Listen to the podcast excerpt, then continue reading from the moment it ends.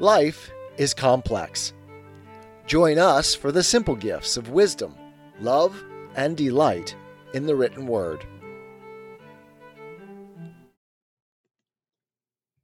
John Locke, Second Treatise of Government, Chapter 13, continued. Section 153. It is not necessary, no, nor so much as convenient, that the legislative should be always in being, but absolutely necessary that the executive power should, because there is not always need of new laws to be made, but always need of execution of the laws that are made. When the legislative hath put the execution of the laws they make into other hands, they have a power still to resume it out of those hands when they find cause, and to punish for any maladministration against the laws.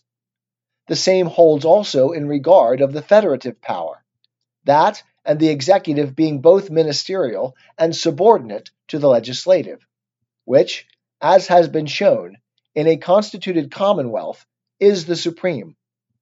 The legislative also, in this case, being supposed to consist of several persons, for if it be a single person, it cannot but be always in being, and so will, as supreme, naturally have the supreme executive power, together with the legislative, may assemble and exercise their legislature at the times that either their original constitution or their own adjournment appoints, or when they please. If neither of these hath appointed any time, or there be no other way prescribed to convoke them, for the supreme power being placed in them by the people, it is always in them, and they may exercise it when they please, unless by their original constitution they are limited to certain seasons, or by an act of their supreme power they have adjourned to a certain time. And when that time comes, they have a right to assemble and act again. Section 154. If the legislative, or any part of it, be made up of representatives chosen for that time by the people, which afterwards returns into the ordinary state of subjects, and have no share in the legislature but upon a new choice. This power of choosing must also be exercised by the people, either at certain appointed seasons, or else when they are summoned to it. And in this latter case, the power of convoking the legislative is ordinarily placed in the executive and has one of these two limitations in respect of time. That either the original Constitution requires their assembling and acting at certain intervals, and then the executive power does nothing but ministerially issue directions for their electing and assembling according to due forms, or else it is left to his prudence to call them by new elections, when the occasions or exigencies of the public require the amendment of old or making of new laws, or the redress or prevention of any inconveniences that lie on or threaten the people. Section 155. It may be demanded here What if the executive power, being possessed of the force of the Commonwealth, shall make use of that force to hinder the meeting and acting of the legislative when the original Constitution or the public exigencies require it? I say, using force upon the people without authority, and contrary to the trust put in him that does so, is a state of war with the people, who have a right to reinstate their legislative in the exercise of their power. For having erected a legislative with an intent they should exercise the power of making laws, either at certain set times or when there is need of it, when they are hindered by any force from what is so necessary to the society and wherein the safety and preservation of the people consists, the people have a right to remove it by force. In all states and conditions, the true remedy of force without authority is to oppose force to it. The use of force without authority always puts him that uses it into a state of war, as the aggressor, and renders him liable to be treated accordingly. Section 156. The power of assembling and dismissing the legislative, placed in the executive, gives not the executive a superiority over it, but is a fiduciary trust placed in him for the safety of the people, in a case where the uncertainty and variableness of human affairs could not bear a steady, fixed rule. For it not being possible that the first framers of the government should, by any foresight, be so much masters of future events, as to be able to prefix so just periods of return and duration to the assemblies of the legislative in all times to come, that might exactly answer all the exigencies of the commonwealth. The best remedy could be found for this defect was to trust this to the prudence of one who was always to be present, and whose business it was to watch over the public good.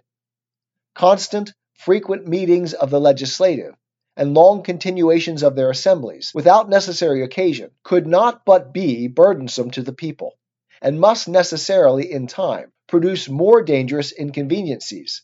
And yet the quick turn of affairs might be sometimes such as to need their present help. Any delay of their convening might endanger the public. And sometimes, too, their business might be so great that the limited time of their sitting might be too short for their work, and rob the public of that benefit which could be had only from their mature deliberation. What then could be done in this case to prevent the community from being exposed, some time or other, to eminent hazard, on one side or the other, by fixed intervals and periods, set to the meeting and acting of the legislative, but to entrust it to the prudence of some, who being present and acquainted with the state of public affairs, might make use of this prerogative for the public good? And where else could this be so well placed as in his hands, who was entrusted with the execution of the laws for the same end? Thus, supposing the regulation of times for the assembling and sitting of the legislative not settled by the original Constitution, it naturally fell into the hands of the executive, not as an arbitrary power depending on his good pleasure, but with this trust always to have it exercised only for the public weal as the occurrences of times and change of affairs might require. Whether settled periods of their convening, or a liberty left to the prince for convoking the legislative, or perhaps a mixture of both, hath the least inconvenience attending to it, it is not my business here to inquire, but only to show that though the executive power may have the prerogative of convoking and dissolving such conventions of the legislative, yet it is not thereby superior to it. Section 157. Things of this world are in so constant a flux that nothing remains long in the same state. Thus, people, riches, trade, power change their stations. Flourishing mighty cities come to ruin, and prove in times neglected desolate corners, whilst other unfrequented places grow into populous countries filled with wealth and inhabitants. But things not always changing equally, and private interests often keeping up customs and privileges when the reasons of them are ceased, it often comes to pass that in governments, where part of the legislative consists of representatives chosen by the people, that in tract of time this representation becomes very unequal and disproportionate to the reasons it was at first established upon.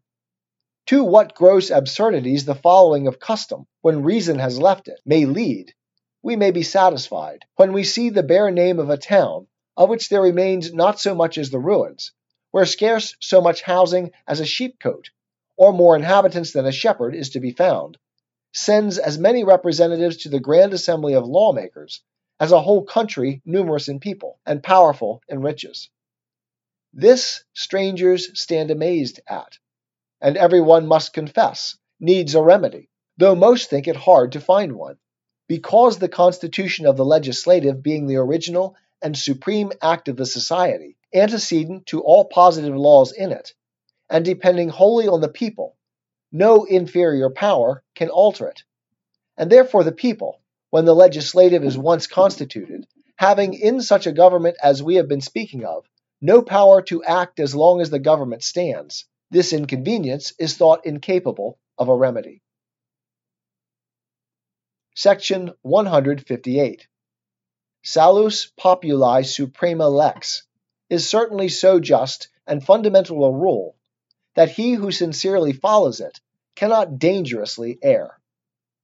If, therefore, the executive, who has the power of convoking the legislative, observing rather the true proportion than fashion of representation, regulates, not by old custom, but true reason, the number of members in all places that have a right to be distinctly represented, which no part of the people, however incorporated, can pretend to, but in proportion to the assistance which it affords to the public.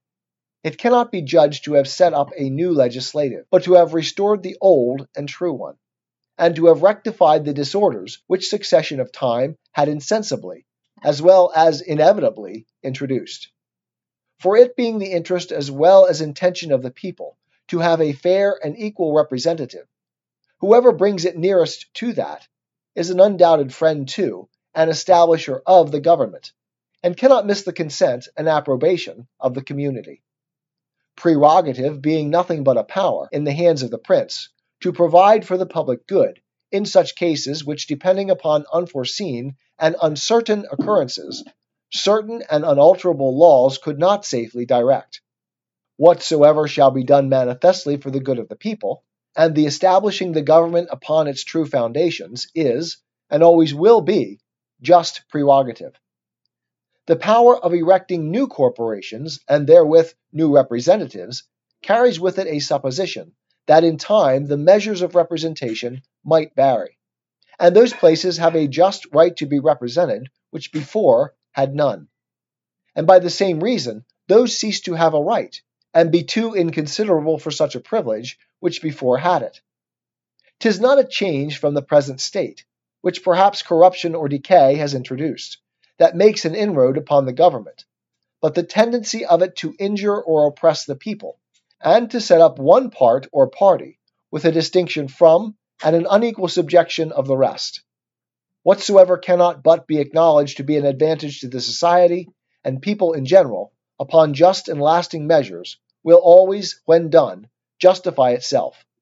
And whenever the people shall choose their representatives upon just and undeniably equal measures, suitable to the original frame of the government, it cannot be doubted to be the will and act of the society, whoever permitted or caused them so to do. Tis the gift to be simple, tis the gift to be free, tis the gift to come down where we ought to be. And when we find ourselves in the place just right, twill be in the valley of love and delight. When true simplicity is gained, to bow and to bend, we will not be ashamed. To turn, turn will be our delight, till by turning, turning, we come round right.